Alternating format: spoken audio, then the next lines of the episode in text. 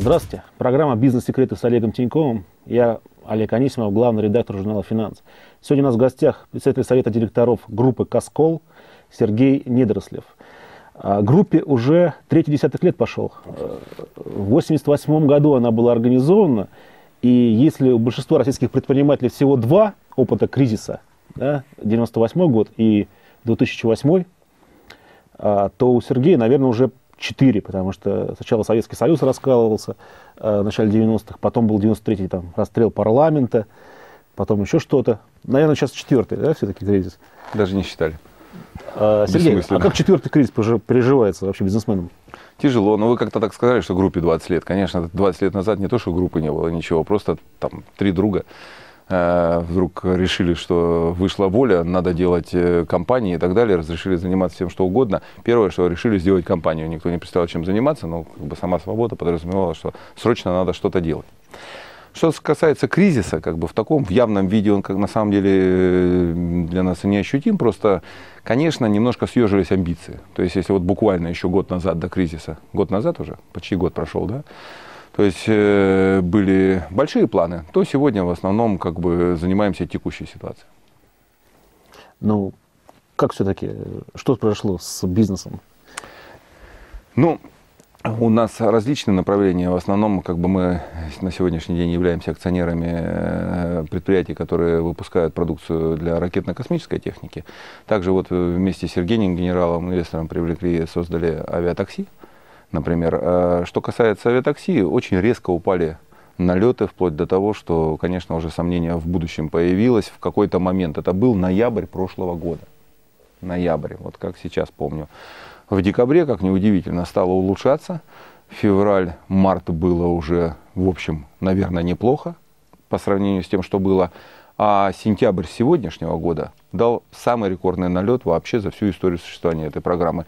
Поэтому грех жаловаться. Август, например, считали, что всех в отпусках. Все-таки такси это больше для деловых людей. В общем, в августе многие отдыхают. Все равно налет был огромный, больше, чем август прошлого года, до кризиса. Поэтому некоторые направления, те, которые имеют э, серьезные под собой фундаментальные основания, э, бизнес-модели, как бы, но они продолжают развиваться, учитывая того, что они далеки были от насыщения, эти рынки. Угу. Конечно, там есть куда развиваться. Это компания Авиадекстер, да? Декстер авиатакси. Декстер. А сколько всего самолетов сейчас у вас там летает? Сейчас летает 8 самолетов, они рассредоточены из Москвы. Если все 8 стояли раньше в Москве, то теперь э, более половины приходится уже на другие, э, на другие места. В Ханты-Мансийске, в Санкт-Петербурге, Новосибирске. А Москва дает порядка там, 45% налета. То есть помогаете нефтяной экономике существовать, как в этом смысле, да? Ну, здесь взаимный процесс. Сергей, я рад тебя э, приветствовать в нашей передаче. А, хотел бы представить Сергея как настоящего такого э, макропредпринимателя. Сколько у тебя сейчас компаний всего? Ну, я бы... Э, дело в том, что компаниями некорректно считать, наверное, направление. Направление, в принципе, наверное, э, в основном остается одно – связанная с авиацией, так mm-hmm. или иначе, авиационной, космической техникой. Но, в принципе, ты знаешь, что мы и в финансовом направлении, там, два года назад вошли, вот пытаемся его тоже развивать. В том-то и вопрос, вы везде. Вот, у нас есть банк, я звоню в платежную систему, они говорят, а, а Недорослев, говорит, наш акционер.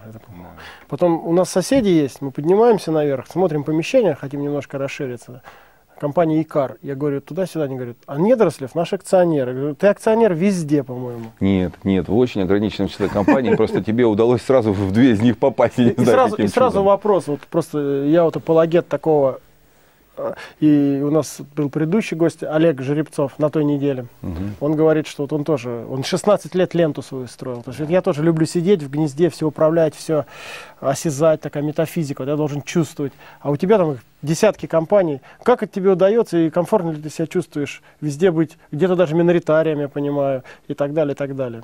Но везде а, совладельцем. Напоминаешь, у нас менеджеров в компании э, в передаче не бывает. да, мы... я непосредственно не управляю, конечно, компаниями. Для этого есть профессиональные менеджеры, которые гораздо лучше меня, я считаю, справляются.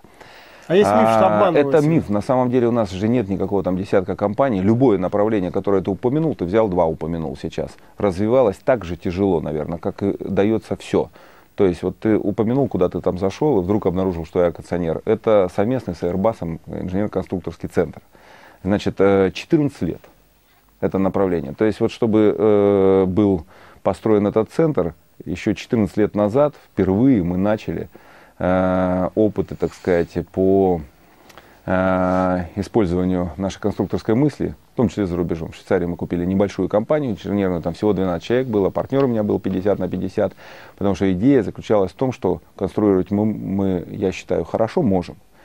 Значит, но выход на рынки ограничен в силу сложившихся э, культурных традиций и большого когда-то в Советском Союзе местного рынка инжиниринговых услуг, потреб, потребления инжиниринговых услуг. И никогда российский э, конструктор не работал на внешний рынок. Это правильно, да? Трудно отрицать. Вот, поэтому, когда в 1994 году швейца... Э, один мой швейцарский партнер э, Рене Брейтер предложил, э, что я стану владельцем компании, мы попробуем развивать это направление, я согласился. В течение 7 лет мы развивали это направление, достигли определенных успехов. Но потом, когда сюда пришел ЕДС, это европейская ЕДС, European Aeronautic Defense and Space Company, большая, ну как бы авиакосмическая компания Европы, и они стали подбирать партнера для развития инженерного центра Airbus в России. Они выбрали нас, благодаря вот этому больше предпринимательскому опыту. И посовещавшись с партнером, э, я сказал, что я хотел бы развивать, конечно, для меня это большой шанс развивать про, проект с Airbus.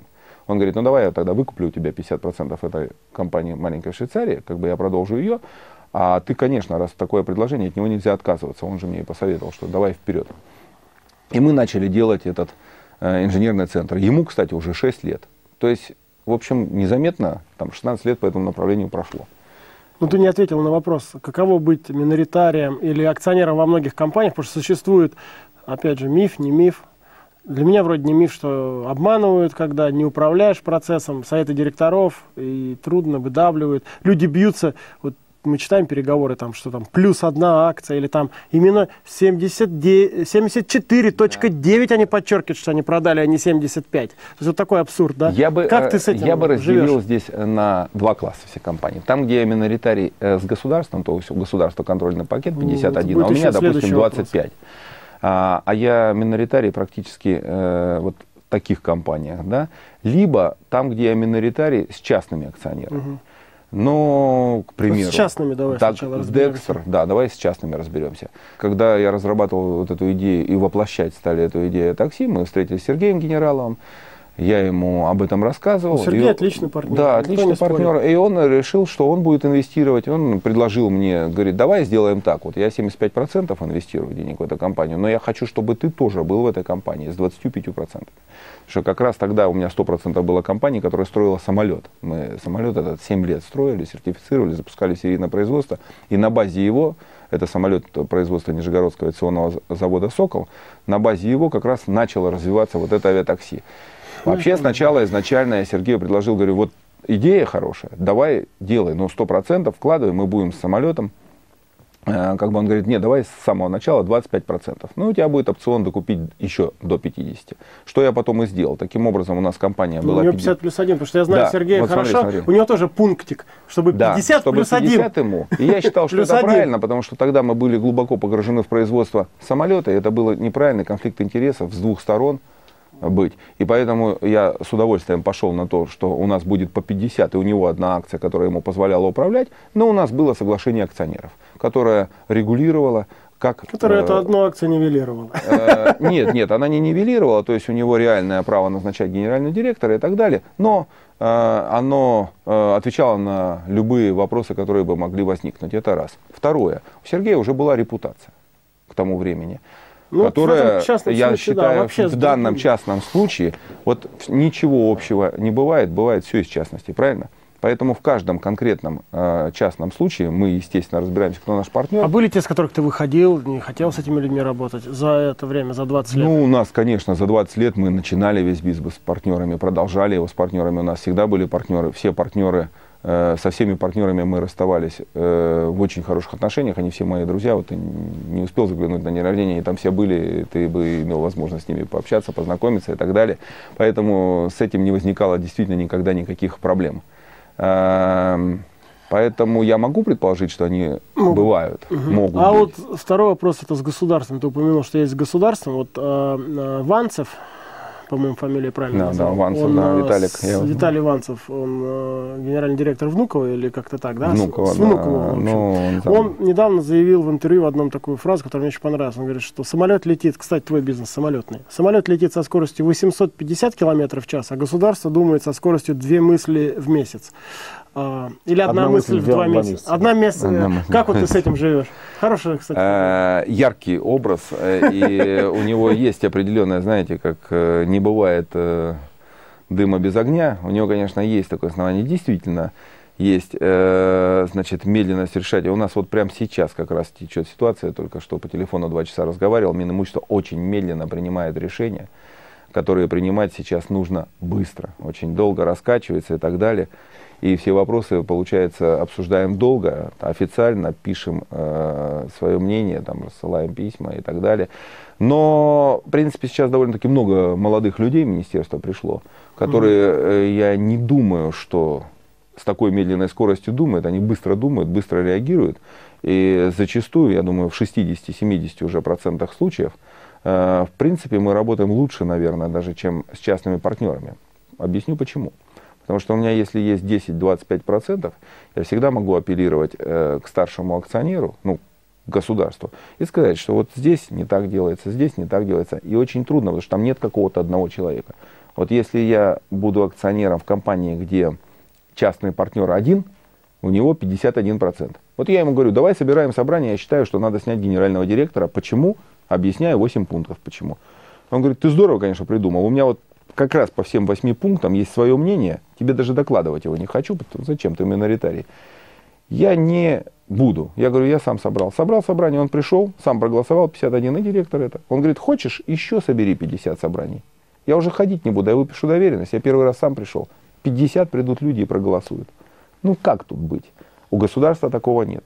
Если ты мотивированно обращаешься, как правило, для менеджмента это плохо кончается.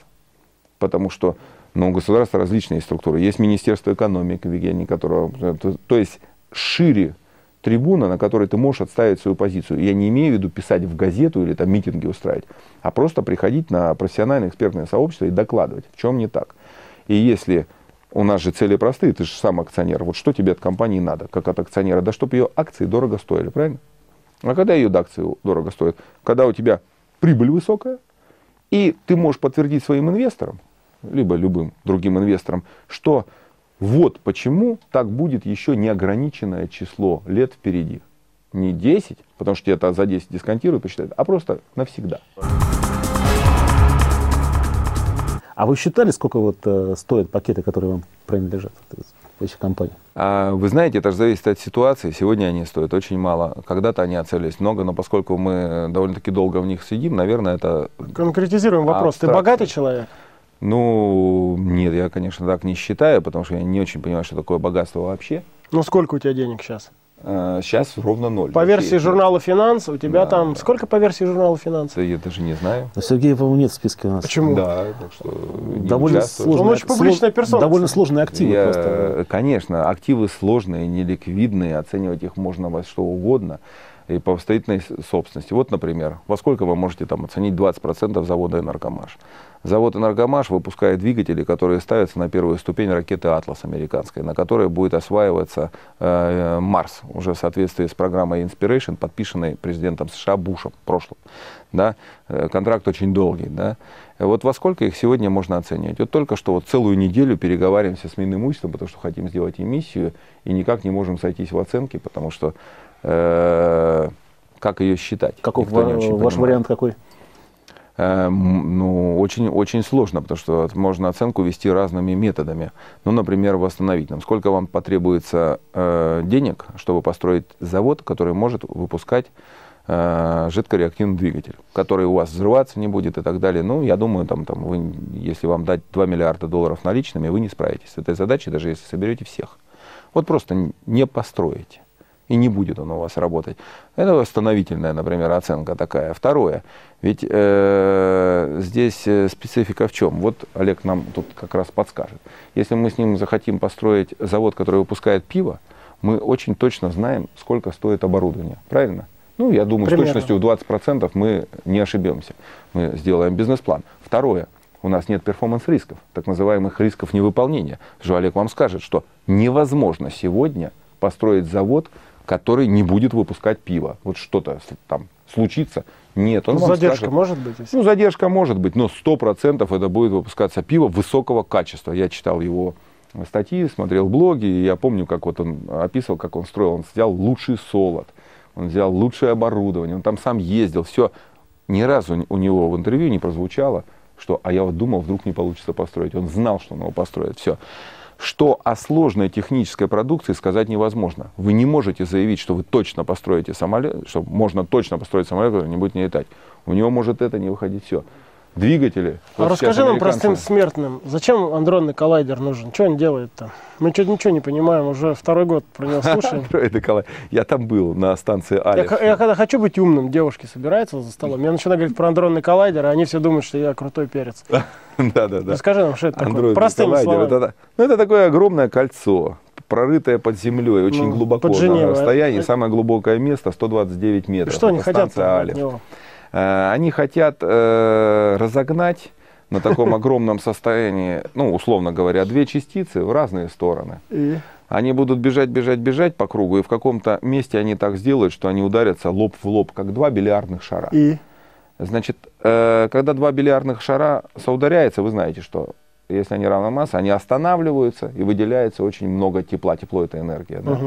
Вот когда эти две частицы столкнутся, энергия будет такая огромная, которую на Земле никто никогда не производил столкновения такого. То есть альтернативный источник энергии, что ли? Нет, э, это физический эксперимент.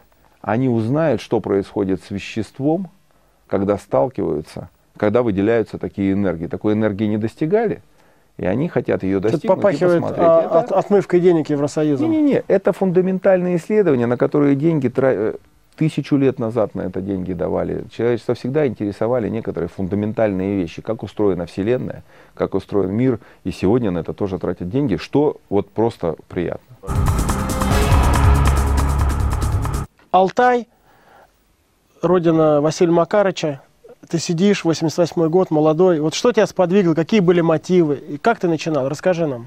Ну, собственно, э, предпринимательство... До самолетов. Я вот считаю так, такая самолет один там, я не знаю, покупка акций, это просто что-то предпринял, купил акции. Я вообще сторонник большой слова, ну, первое определиться с терминами, да, что такое предприниматель. Я не считаю, я считаю предприниматель человек, который все время что-то предпринимает. Я много видел предпринимателей в науке. Да, они не делали деньги, но они постоянно предпринимали такие различные усилия, они инноваторы, они, у них всегда мысль бьется ключом. Вот знаешь, все сидят там в лаборатории, знаешь, чай пошел, пьют, там еще что-то. А я вижу, есть предприниматель. Вот он все время предпринимает, чтобы что-то придумать, идею, посчитать и так далее. Вот прям настоящий предприниматель. Просто у него другой продукт там у многих предпринимателей продуктом являются там, деньги в итоге, угу. а у этого другой какой-то продукт, но я тоже считаю, что это предприниматели. Поэтому сказать так, что был какой-то момент, когда я ничего не предпринимал, я его не знаю. Я, я не знаю, когда я был маленький, я паял все время. Ну, чтобы паять, это надо что-то предпринять. Достать припоя, паяльник, лампочки, Олов. провода. Провода надо зачистить. Сначала зубами зачищал, потом мама наругала, сказала, что в зубах будет следы. Тогда, значит, надо щипцы найти, там, значит, чем чистить там, и так далее. Все время что-то надо предпринимать, чтобы это все было, что это спаивать. Зачем спаиваешь? А знаешь, когда включил, оно загорелось. Обалдеть. Светомузыка? Ну нет, просто лампочки, я же маленький еще был. Просто вот, знаешь, замкнул на батарейку, и они горят. Выключатели, знаешь, выключил, они ну, не помню, горят. А первый миллион-то когда появился? А потом, ну, э, когда появился, установить невозможно, потому что его никто не считал, потому что это же баланс, это же долги, обязательства и так далее. А вот так вот, что вот он миллион, выложили его, посмотрели, он появился, типа, ну, я с партнерами тогда был, поэтому я не хочу говорить я, у нас там четверо партнеров, но никто ни разу не выкладывал, никто его ни разу не видел, поэтому... То есть э, зафиксировать его появление даже точно, нельзя потом? Да, с тремя свидетелями могу подтвердить, что его никто не знает, появился он. Я боюсь, что он в виде долгов сначала появился. Ну ты мне в частных беседах более как-то подробно интересно рассказал, как ты приехал в Москву, как ты начинал, там что-то вы мыли, что-то в институтах, это кооператив у вас был. Вот это вот расскажи, что там? Э, Сейчас сложно помнить, все уже, все делали, что могли, но вот помню, организовали, предприняли э, такую смешную вещь, как сделали компьютерный класс, закупили 28 компьютеров БК-001, я вот смотался в Москву, как раз в магазине электроника, тогда такие были популярные магазины, вот закупили этот компьютерный класс, и что ты думаешь? очередь пришла родителей с детьми, которые хотели, чтобы их дети обучались типа компьютерной грамотности, это сейчас называется. Я не помню, какие слова и выражения существовали на тот момент для этого процесса. Фантастическое было время. Начать бизнес можно было моментально. Существовала а одна... сейчас? А сейчас, э, я считаю, первое, огромный моральный барьер. Потому что все, что не включишь, какой телевизор, везде говорят о Так коррупции. А, а вот мы. Да. Эта передача-то как Тут раз... Включать э, нечего, тут интернет все время есть и есть и есть. А наша передача единственная вообще в российских средствах массовой информации, которая пытается эти мифы разрушить. А давай рассмотрим, как бы, я не знаю, разрушает это миш- мифы или наоборот создает, но миф это как бы неправда, да, мы говорим просто о реалиях. Так. Пос- крайний, не последний, в авиации не говорят последний, говорят крайний. Крайний бизнес, который вот с нуля делался, это создание этого авиатакси. Сергей Генерал. У нас великолепный управляющий Сергей его. Никаких препятствий не было. Никто нам в ФСФ, там, значит, в, в уполномоченных органах, никто там никаких денег не вымогал. Сказали, ах, вы авиакомпанию делаете, здорово. Наконец-то кто-то что-то делает. Приходите, что нужно. Помогали там все ему заполнять. Выдали лицензию. Значит, а лицензию выдали первую за последние там три или четыре года, то есть никто их и не создавал. Значит, э, все помогали, я даже не знаю, то есть никакой проблемы не было. Я уж не говорю с регистрацией самой компании, какая проблема, А, но там же специализированные лицензии нужны. Но действительно пришлось все построить, сделать, то есть все в соответствии с лицензией. Проблем не было. Опять почему? Ну, наверное, ну такая неконкурентная область. Сколько в России создается авиакомпаний? Но вот нам сказали, что мы первые, которые они зарегистрировали, выдали новые лицензии, все за последние три года. Это было там пять лет назад. Сколько создано? Конечно, если какая-то конкурентная среда, я не знаю, что открывают, может быть, кинотеатры, очень много, допустим, может быть, там уже есть какая-то очередь или что. А, Но там вот мы... Позовем Огородникова, с Карафильна спросим. Да, как он там открывал. Почему э, люди, которые родились в 60-х годах и в начале 70-х, э, на поверку дня сегодня оказались более энергичные, более легкие на подъем и более предприимчивые, чем вот последующее поколение, которое, к сожалению, в носу ковыряет и смотрит интернет в данный момент. А у них своей. э, самый интересный возраст, то есть э, это вот У них около- 20-21 год, у, ши- у, которые родились, там, я в 63-м родился, Ну кто-то да. в 69-м, Но кто-то в 60-е, 72-м. 70-е это были Вот более посмотри, активные ребята. Перестройка Ну. это был фундаментальный перелом системы, когда она ушла от патерналистского полностью. Когда ты рождался, ты же помнишь, как тебе в школе говорили, надо хорошо учиться, хорошо работать, у тебя все будет когда-то. Квартира, машина. А вот этот минимум тебе действительно, если ты не пьешь, жену не бьешь, ходишь в школу, в смысле уже там не тунеядничаешь, в принципе обеспечивали рабочему классу даже автомобиль, пожалуйста, то есть хорошо будешь работать, автомобиль будет. И вдруг слом, огромный слом, когда говорят, слушай, а хочешь пей, хочешь жену бей, хочешь учись, хочешь нам плевать. Ну что у тебя будет, не будет, ты будешь определять сам. конечно. А тебе сколько как раз было? Там 18 лет Да. наверное, мне там, наверное, тоже сколько-то, 20 лет. Как раз самый возраст, когда тебе хочется перемен, когда у тебя на это сумасшедшая энергетика есть, поэтому это активизировало И- всех, кто И способен... Цой еще поет про перемены. Да, Цой подает. То есть общая Цоя нам сейчас не атмосфера- хватает. Общая атмосфера, была одуряющая общая атмосфера. Каждый, кто что-то не предпринимал, уже вызывал странное ощущение. А что с ним Хороший такое? вопрос, кстати, Слушай, ему, конечно, ему 20 лет, а он ничего не предпринимает. Это как так может быть? Вот все предпринимали.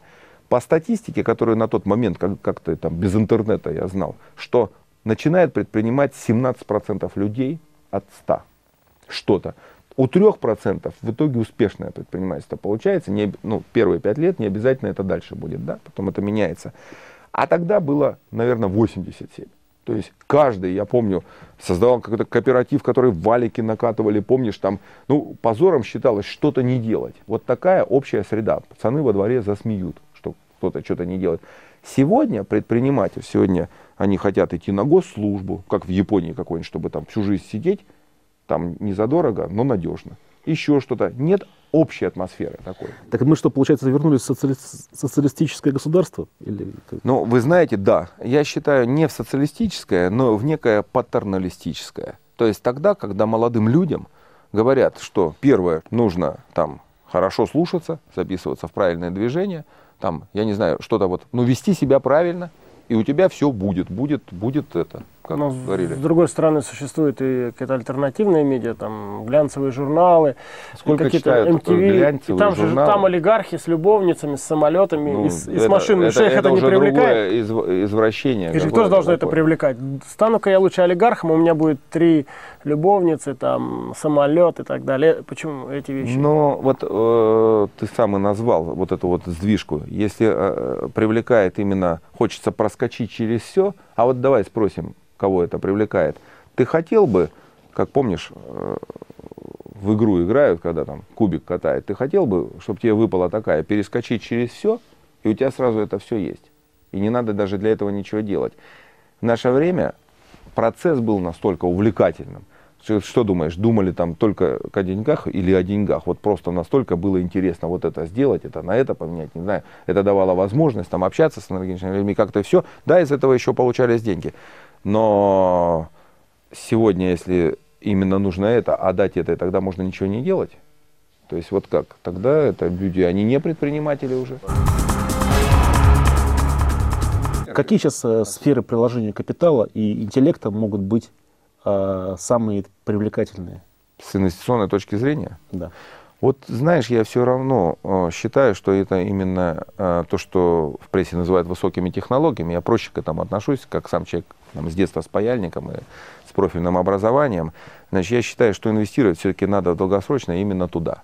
Потому что, первое, там гораздо меньше конкуренции среди инвесторов. Потому что, чтобы инвестировать, я не знаю, какое-то там какое-то месторождение, понятно, вот по категории C1 есть только запас, а разделили, знаем, что один одну унцию за 3 доллара извлекаем, посчитали, все понятно. Любой аналитик сразу посчитает. Там сложнее. Но если ты уже разобрался, это будет давать точно гораздо более, большую отдачу.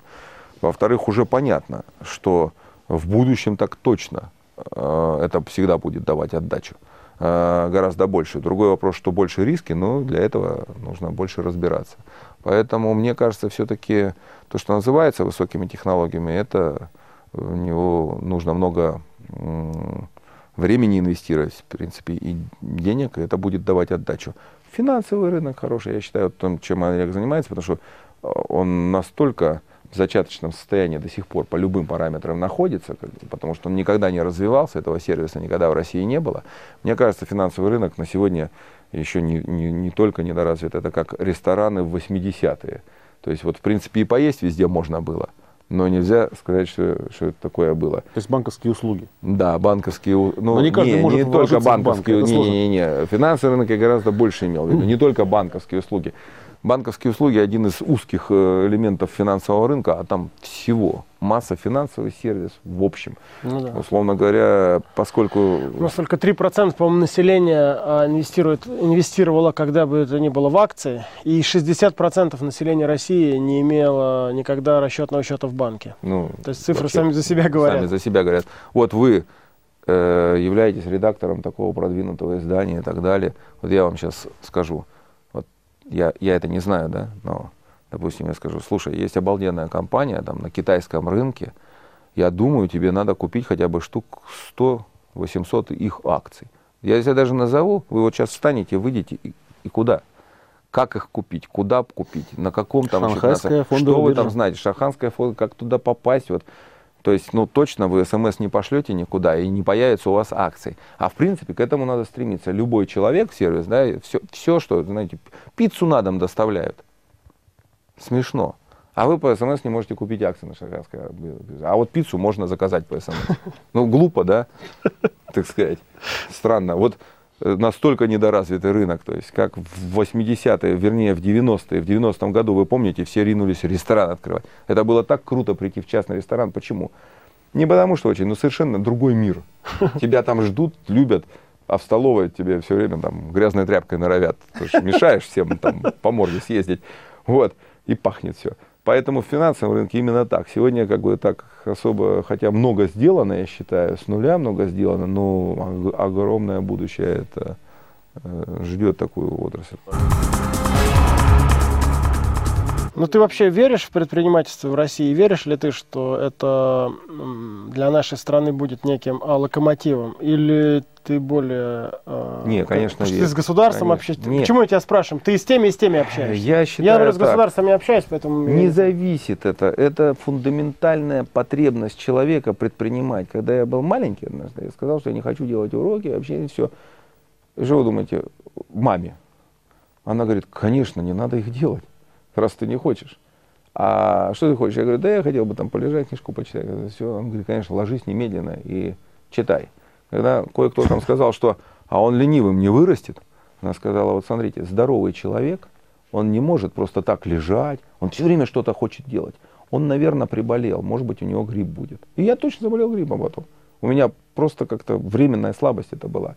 Поэтому она говорит, нормальный, здоровый человек, он всегда хочет что-то делать предпринимать или в другом чем-то себя выражать, не только же предпринимательством, там, в науке, в искусстве, в культуре, в спорте, там, на всем, но он не может просто так сидеть. Это фундаментальная потребность человека, которую не в состоянии ограничить ни политические системы, ни экономические, где бы он ни родился. Да, его могут посадить за то, что он джинсы дома делает. Он вышел из тюрьмы и получился Мельников значит, который Глория Джинс, да, uh там, так сказать, он же ведь, обратите внимание, независимо от системы это делал, просто при одной системе его сажали, а при другой его поощряют. В камере сидит э, паренек из Барнаула. И да, нужно, привет. И нужно ему дать напутствие на жизнь. А, я думаю, напутствие следующее. Ему 18-20 с чем-то лет. Ему 18-20 Он лет. Так, что он пер... рассказывает? У него самолеты, у него да, пароходы, да, сидит там. Пароходов вообще нет. олигарх какой-то. Первый... Привели какого-то непонятного. Напутствие следующее. Ну пусть скажет, как нам. Вот, лет... вот у меня всего 5 тысяч рублей сейчас конкретно есть. Но мать, конечно, мне может там 10 подкинет. Вот что мне делать? В зависимости от того, что он уже делает. Если он учится, не бросай учиться. Не бросай ради бизнеса, не убегай с, с полтора курса, учись дальше. Потому что учеба это здорово, это тусовка, это возможность Я познания. Это, это удивительно. Не бросай, как Олег Тиньков, не бросай. Дотерпи, доучись эти четыре года, потом возникнет гораздо больше возможностей.